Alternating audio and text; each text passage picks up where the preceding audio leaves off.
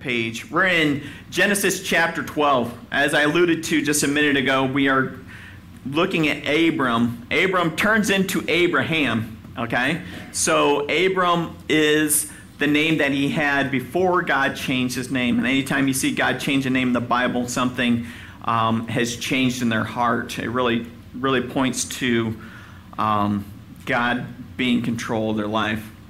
Okay, so at this point, you can kind of look at Abram as a man who wants to follow God, but he's not doing it full wholeheartedly. Okay, so we have this here.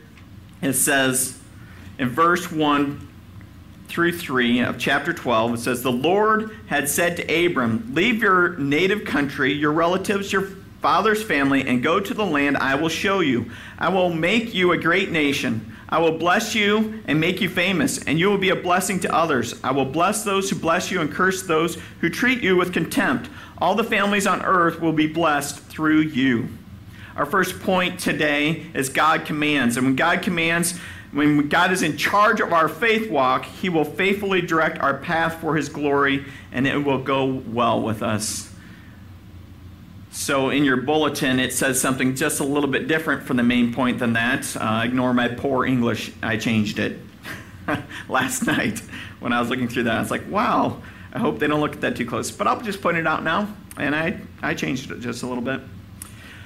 Abraham goes in faith. God says go, he says he goes in faith. Um, what else do we see here? Is Abram used to traveling? Matter of fact, he is. Um, in end of chapter 11, you see his dad, Terah, go um, up into a different re- region from Ur on up. They hit the major traveling routes in these stories, um, but it doesn't mean that it wasn't dangerous. It doesn't mean that it wasn't treacherous on the, the way and that there could have been danger. All these things are true. It could have been, but God was with them, and so He watches over them and bless them. God says, Leave your native country, your relatives, your father's family, and go to a place I will show you.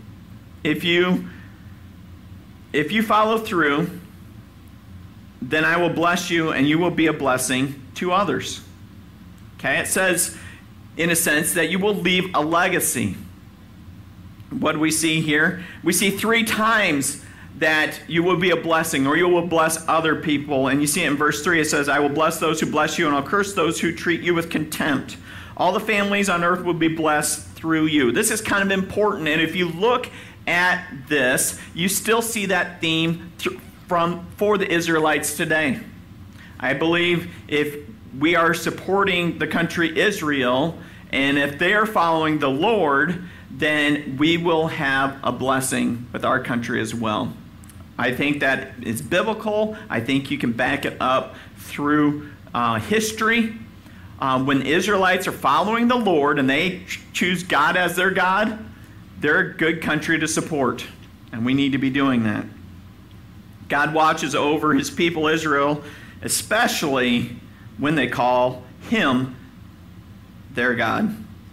So God throws out a conditional blessing. You'll see this many times throughout the Bible. You see, God says, if you do this, if you obey my commandments, then this will happen. And every time it is a blessing. It doesn't say, if you um, do what I my will, I will curse you. No, never says that. It does say, if you turn away from me, I will curse you. It, um, in Deuteronomy, Moses predicts when that you choose a king, this is going to happen. Teach your king to stay away from these three things money, sex, and power. We've been talking about that in uh, youth group. And we will talk about it a little bit today. So, now when we look into our lives, are we a man of faith or women of faith like Abram? So I got to thinking, what's the opposite of faithfulness? What is the opposite of faithfulness? And I would have to say it's inconsistency. When somebody is inconsistent, or if they're false, that would be the opposite of being faithful. So if you want somebody to be faithful, you want them to show up to youth group every single time. That's something that I depend on when as a pastor. I know I got Craig's going to be there and I know that Amy is going to be there. If they don't, they're, they're communicating to me with that. When I get that inconsistency, that's hard for me to like to walk forward with. And so as we walk, Jesus walks, we want to be consistent in our walk, don't we? So I got to thinking, well, what's what's a building? Faith is a building block of love, and Abraham is showing God love through sacrificial action. He is putting something that he knows aside, and he's walking away from his family, his known family, his known land, and things, and he is walking with the Lord. And so, if he weren't to walk with them, if he were not to sacrifice like this, what would that be? What would it look like? What's the opposite of love? A lot of people say it's hate. That's not, that's not correct. I don't think so. Love and hate are both filled with passion. Okay, that's actually very similar. It's just a little bit skewed at the end when you have uh, that. The other thing I think which is important is to look at the opposite of love would be apathy, to not do anything. You can see the problem, but you choose not to do anything because, well, I want to stay comfortable. And that's one of the reasons why I preach against comfort so many times. When God commands us to do, when, when God commands us, do we go in faith or do we sit in apathy? Let's say that we listen. We see God working in and through our lives and we are drawn deeper into a relationship with Him, and it bolsters our faith, and we have a desire to go with Him. We understand He is our authority, we submit to His ways, and our love grows. It goes well with us. So God tells us to go, and we listen, we walk in faith. There is only good things that happen out of that in our relationship with the Lord. Does it mean life is always going to go well? Not always but I think we will have a peace about how we go.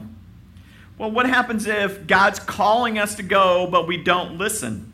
Well, first we need to look at our spiritual walk. Are we earnestly seeking the Lord in our Bible? Is our mind centered on the Lord? Are we praying on a regular basis? Well, if you answered no, not much is going to happen.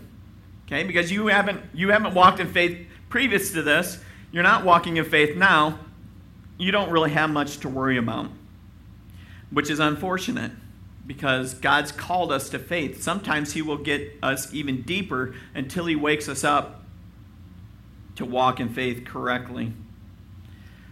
So, if you answered, Yes, I am in the Bible, my mind is centered on the Lord, and I pray on a regular basis, but I don't really want to go. Who does that sound like? If you think of a character in the Bible that God said, go someplace, say, I don't know, Nineveh. Now you know who I'm talking about? Jonah, right? Go to the place I've told him, tell him to repent, and then we'll see how it happens. he says, No, because I know what kind of God you are. They will repent because I know the kind of God you are. You will draw their hearts and they will listen. I am not going. What's that? That's rebellion, right? That is straight up rebellion. So, what's Jonah do? He finds a boat that's going the opposite direction. Take me to Tarsus or take me out to, to Spain. I am not going this way. And it does not go well with him. And he, he lives a bitter life, doesn't he? By the time you get to the end of Jonah, you're like, dude, this is horrible. You're, oh man, poor guy. Um, but God kind of gets a hold of his heart, but we don't know what happens to Jonah after that point. We only get to see a little snippet into his life, and he's done. This would be an act of rebellion in our lives, too.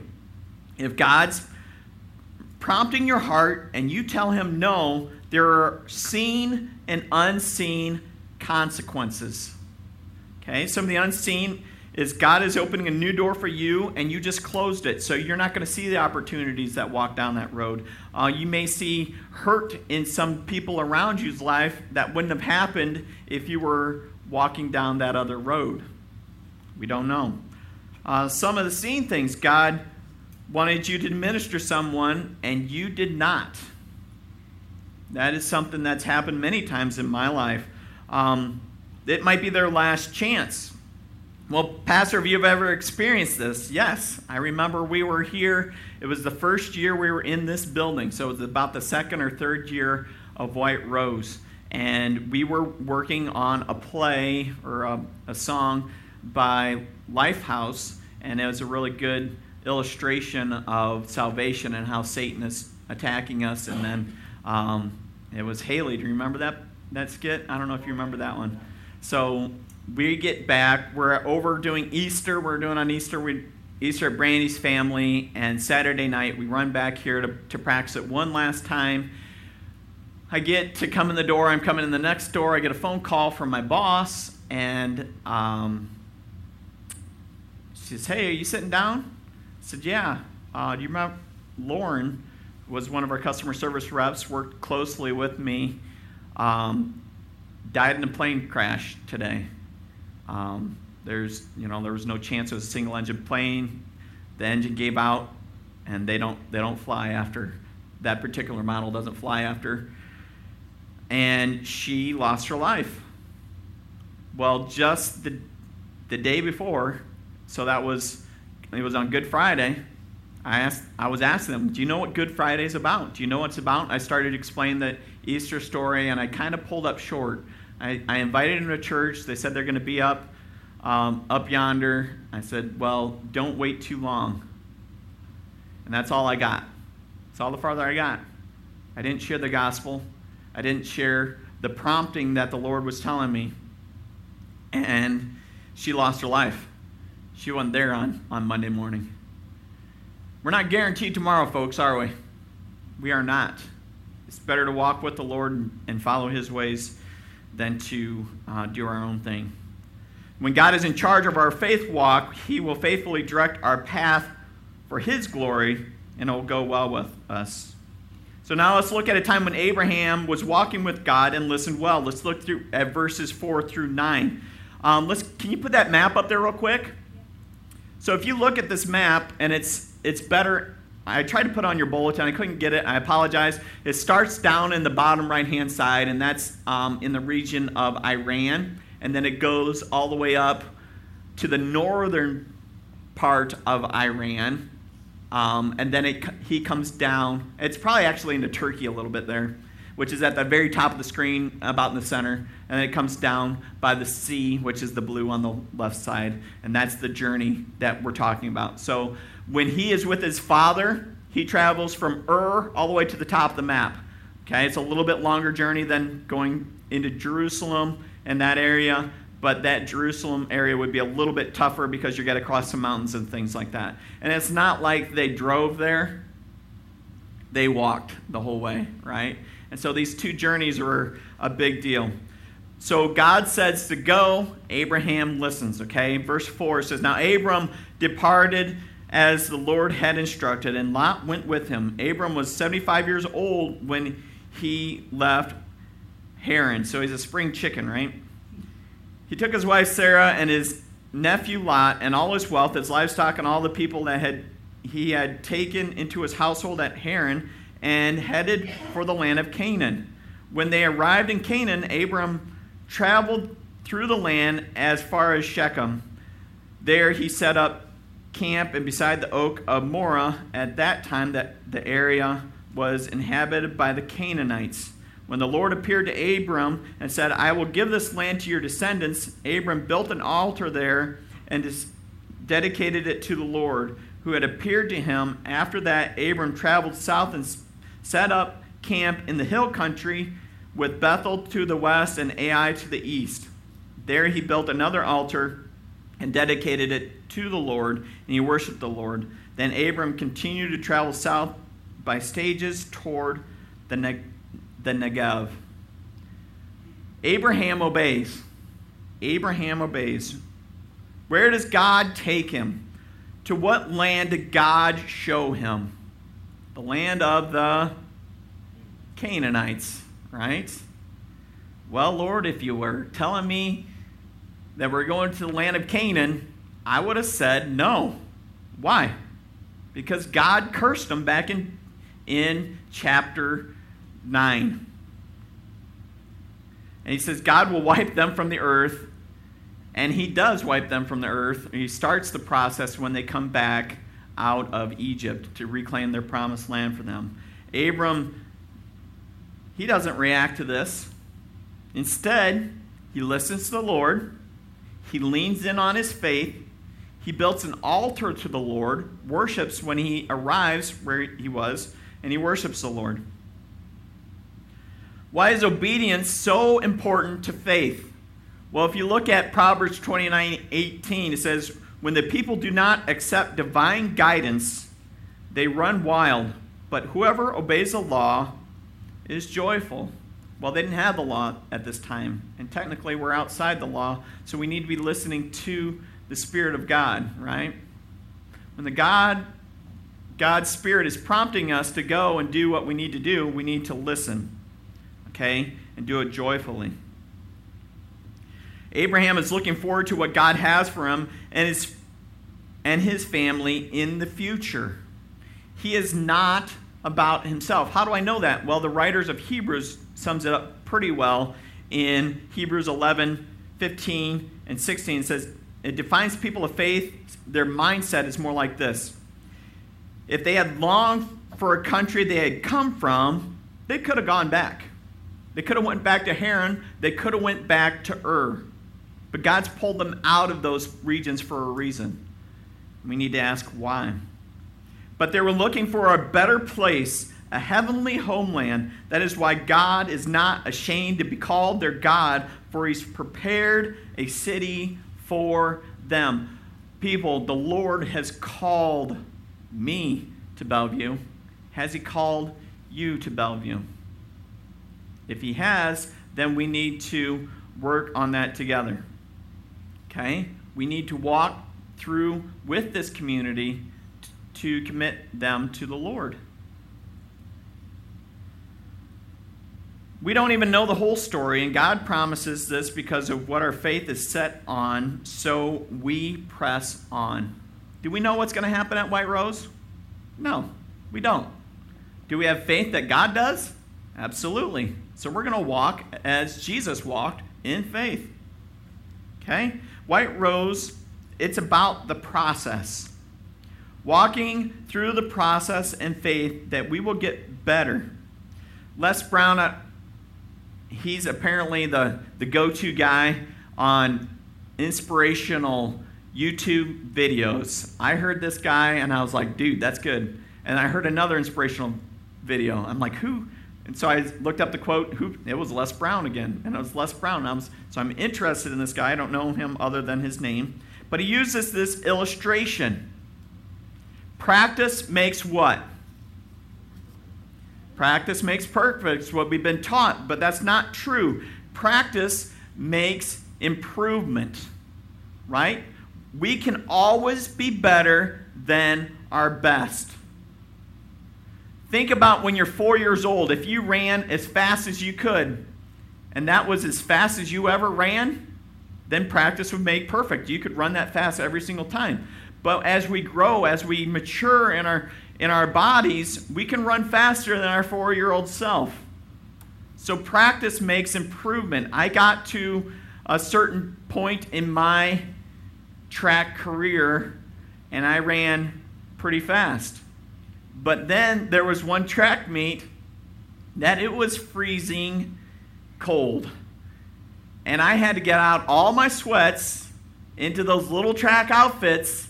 You can guarantee that's the fastest I've ever ran in my life. Um, I probably shaved a half a second off my 200, and I'm not even joking, um, because I was running for the prize, which was to get all my warm stuff back on, right? And the coach even commented, well, you were fast, but man, House, he was moving. Um, and I was. I was cold. And so you get a little bit of motivation, and there you go. So when we walk in faith,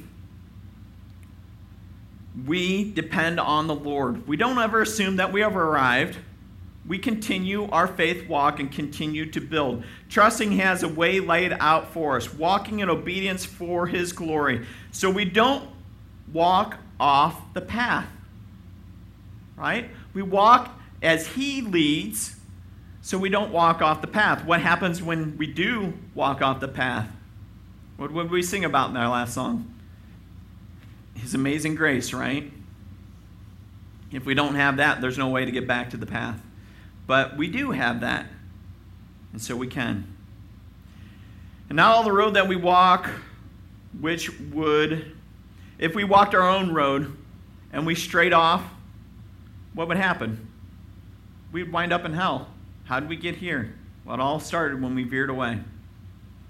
When God's in charge of our faith walk, He will faithfully direct our paths for His glory, and it will go well with us. Now, I'd like to say that Abram just did this amazing thing, and he was an amazing guy, and he's the hero of the story, but that just certainly is not true. So, do we have an illustration in there where maybe he strayed away from the Lord, where he took matters into his own hand? Well, I'm glad you asked because it's the next section, 10 through 20, as we come to the last point of this. Listen to this story. At that time, a severe famine struck the land of Canaan, forcing Abram to go down to Egypt, where he lived as a foreigner. As he was approaching the border of Egypt, Abram said to his wife, Sarai, Look, you are a very beautiful woman. When the Egyptians see you, they will say, This is his wife. Let's kill him, and then we can have her. So please tell them you are my sister, and they will spare my life and treat me well because of the interest in you. Now, she is probably 65 years old at this point in time. Life expectancy doesn't it doesn't last that long, okay? In the ancient world, if you get past 30, you're old, okay? So if somebody be 65 and 75 years old, this would be very attractive in that how are you doing this? We want that in our bloodline. That's, that's where this is coming from, okay? So let's continue on. And sure enough, Abraham arrived in Abraham, or Abram arrived in Egypt. There we go. And everyone noticed Sarai's beauty. When the palace officials saw her, they sang her praises to Pharaoh, their king. And Sarai was taken to his palace, and Pharaoh gave Abram many gifts because of her sheep, goats, cattle, male and female donkeys male and female servants, and camels. But the Lord sent terrible plagues upon Pharaoh and his household because of Sarai, Abram's wife. So the Pharaoh summoned Abram and accused him sharply. What have you done to me? He demanded. Why didn't you tell me she was your wife? Why did you say she is my sister and allow me to take her as my wife? Now then, Here's your wife. Take her and get out of here. Pharaoh ordered some of his men to escort them, and he sent Abram out of the country along with his wife and all his possessions. Now, was God in that story? Yes, absolutely he was. But would have gone just as well for Abram if he would have came up front and said that she was my wife? Yeah, but what it would have required would have required faith. And he starts looking around. He starts looking at his circumstances, and he starts to saying, "Oh no, oh no, no, no, no." You guys watch TikTok, you know what I'm talking about there. It's for the young ones out there. And God intervenes. Now I'm going to say this: God will intervene for the who. But more often, He's going to intervene for the how, the what, the why, and not so much the who. What do I mean that, by that? If God has a plan that He wants to get from point A to point B, and He says, Shane, I'm going to, I want you to walk this path, and I start veering off and I start to rebel, He's going to change the what or the how, and He's going to change the who before he's going to change the what or the how many times. He's like, Shane's not walking the path that I have for him. I'll use his son. I'll use one of the elders. I'll do this to get to point B. And Shane's going to see that if he would have continued that path, the who would not have had to change in the process. Okay? Many times, that's the case. But when God says, I'm going to make a nation through you, he can't change the who in the situation, can he? He has to use Abram, and he changes all the other circumstances around. So Abram can be turned into Abraham down the road. So, what is one of those biggest shackles of our faith? What pulls us down to where we're just like, I don't know, I, I can't, I, I'm not sure if I can do this. I don't know if I can walk to point B. I don't know if I can do. Lord, do we cry out to the Lord right there? Or do we look for a way out? It's fear, isn't it? Fear is what changes us. Fear is what shifts us. Fear is what shackles our faith so we don't want to walk out in faith. We look at our budget and we say we're not making their money, and what are we going to do? We're going to walk in faith. Right? That's not easy. It is our fight or flight nature that comes in. And fight or flight is a good thing, isn't it? If there is a lion in front of you, flight is probably your best answer, right? If there is a bully at school, sometimes fighting is your only option. Sometimes it's flight. But fear is a good thing. We need to be keen on our senses. But what happens when we get into a circumstance when God is calling us to go and it's going to take the grind to get there? And there's a way of comfort that's just to the right. We could just do it this way so easy. And maybe we become a little apathetic. Right? It's a lot easier to go that way. I choose that way many times. Right? The example if the Lord is taking us into the unknown, fear can be a big liar, can it? Sometimes it's right on the nose.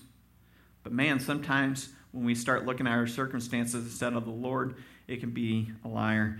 Abraham starts looking around and see that he is in a tight spot, and he tells his wife that, "Hey, you're my sister anyway. Just tell them you're my sister, and just leave out the detail that you're my wife." Because he's not lying; she was his half sister. And back then, it was a little bit more acceptable. But he was was he walking and trusting the Lord in faith? I don't think so. Um, Baruch tries to make a case that he was. I don't agree with Baruch on that particular point. When Pharaoh starts courting Sarah and eventually marries her, Abraham is probably like, See, Lord, if I did it your way, they would have killed me. I was a dead man. It's a good thing I did it this way. But we need to stop right there. Because we're walking in God's plan and not ours, first we need to understand that God will protect us. He promised that I'm going to be a great nation. I don't have any kids yet. He should be resting in that, shouldn't he? He should be resting in that and saying, Well, I'm not going to be a nation without kids. So I'm going to rest that God's going to give me kids, which he does about 20 years later. And then he starts looking around at his circumstances and he says, I'm at a tight spot. Have you been there? Have you been in that tight spot? Say, what am I going to do? And I would say this it's, it's much like the difference between love and hate. It's about passion. We have a passion to take over uh, this little village for the Lord. But what if it's a misguided passion on the way we're supposed to do it, on the how? Well, it's the right thing. We want to evangelize for the Lord, we want to bring people in. But if it's a misguided passion, it can bring us a lot of trouble. It can raise our anger to uncontrollable. You ever been there before? Can't control my anger. I'm passionate about what needs to be done. I'm passionate about feeding these people in Bellevue, and they're not letting me do this. Now I get, I rise up and I have uncontrollable anger. It destroys marriages, passion when it's out of place. By pursuing the big three power, money, and sex. If I just had a little bit more, if I had a woman on the side, if I had um, a bigger business, if I had a bigger church, we could do this. You know, if we just got to 200 people, we'd be able to evangelize Bellevue easily. And so now I'm going about evangelizing Shane instead of evangelizing Jesus. Do you see how that can change really quickly? I refuse to change the message. I will change the method, but I will not change the message of Jesus Christ. He is our Savior, He is the hero. Guess what, guys? We all suck. Right? You can hear that. Just going right down the drain. Because we do pursue other things, right? We have a sin nature, and we need to trust in Him. Praise God, He can redeem our passion as well. Can't He? When we get off and stray, God can still use Abram and bring him back on the path. Come back over here. You're going to see that it will go well with you. And praise God, he was able to redeem the situation. He can point us back to the Lord as well, but we have to be willing to be the bad guy of the story. What? What do you mean by that? Well, we have to be willing to tell people that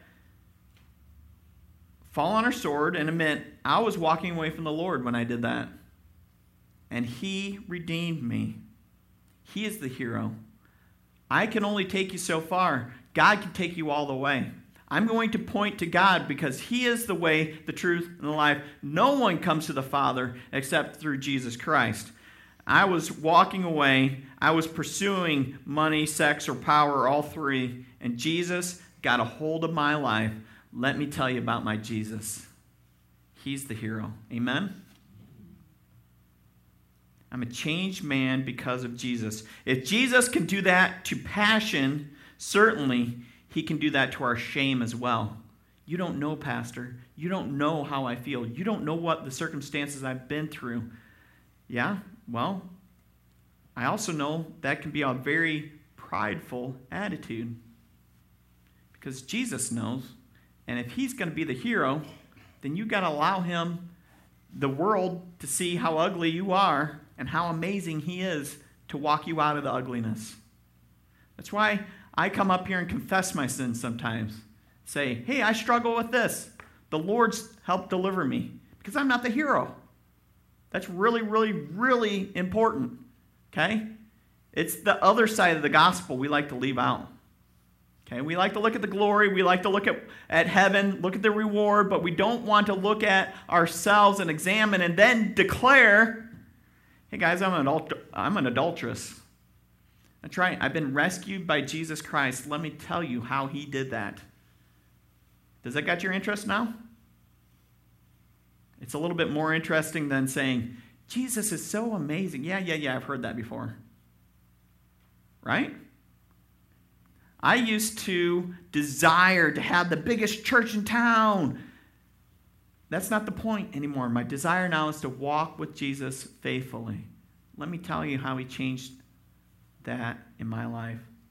I used to want to have the biggest budget and um, to be the richest. I thought I could be an author and go like this. But the Lord's changed my life. He's got a hold of me, and now I don't desire those things anymore. Let me tell you about my Jesus. Those are the big three, right? Power, sex, and money. How, why do I call those the big three? Deuteronomy chapter 17. He, um, Moses, God tells Moses to warn your kings about those three. Says, Don't have a king that's not native born. Tell him to watch out for, don't get too many horses, which is power. Don't get too many wives, which is sex. And don't um, hoard wealth, which is money. Write these things down. Have each one of them write it down every single day. Whoa. Remember, remo- removing the narrative the story of look what I, I have done and replacing it with look at the broken pursuit I was taking I was chasing this money. I was chasing sex. I was chasing power. But then Jesus happened. He renewed my passion to follow him. Now I have peace. I have contentment. I am pursuing my wife and my marriage because he restores, he heals. My God saves. Let me tell you about my Jesus. He can do this. Are there bumps along the way? Are there hardships along the way? Absolutely. Absolutely. There's pain and heartache that we should never have to experience. I can see that in this room already. I can look around the room and start naming things that are just so heart wrenching that it's changed your life, right? You'll never be the same because of the pain in your life. And that's suffering, isn't it? But we look forward to the promise that we have in Jesus Christ when we can be reunited with loved ones, where we can um, be delivered from this pain, where we can have this hope for a future in rejoicing with Him in heaven. God's refining fire, guess what? It burns at first, doesn't it? It hurts. It burns when it's burning off the chaff of my life. But in time, it brings out the purified, refined you that He desires. And He molds that material as it's heated up into the men and the women that He delights in. Are you willing to walk through God's refining fire? Are you willing to allow it to burn away the chaff, to produce the gold underneath. Folks, it starts with surrender. To walk in His path, to find out how He walks. It journeys in faith. Okay, so it starts in surrender, it journeys in faith, and it ends in glory with Him. Amen?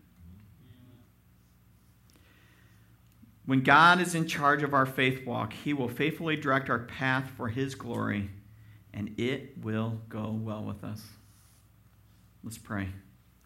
Lord Jesus, we thank you for our time together this morning. We thank you that you have given us an opportunity once again to follow you, to walk as Jesus walked, to be a delight on how we can take the next step.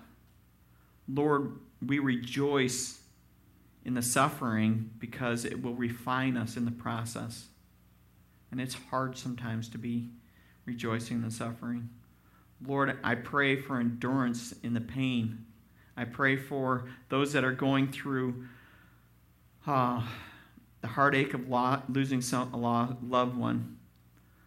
Lord, I pray for those that are going through the process of watching a loved one destroy their life. Lord, we ask for your comfort in that situation. We ask for deliverance, and by the name of Jesus Christ, that you would lift them up in the mire and the muck, that you would set their feet and restore their relationship with you. Only you can do that, and we cry out to Jesus. I can think of three people that we're praying for that are dealing with addictions, and they need your help right now. Lord, in Jesus' name, deliver them from this evil. Lord, we pray for endurance. We pray for the heartache that goes with loss. We pray that you would lift them up and set them on your, their feet on firm ground. Lord, we pray that they would cry out to you with the groanings that only the Spirit knows and that they would uh, be restored to your joy. Lord, we thank you for our time together this morning and we thank you for the encouragement that we have that we have faithful givers here at White Rose Fellowship Church. And we pray that as we walk forward, that you would open up uh, avenues of how we can continue to walk together as uh, follower, fellow believers into your glory. Guide and direct us, lead us, protect us. In Jesus' name we pray. Amen.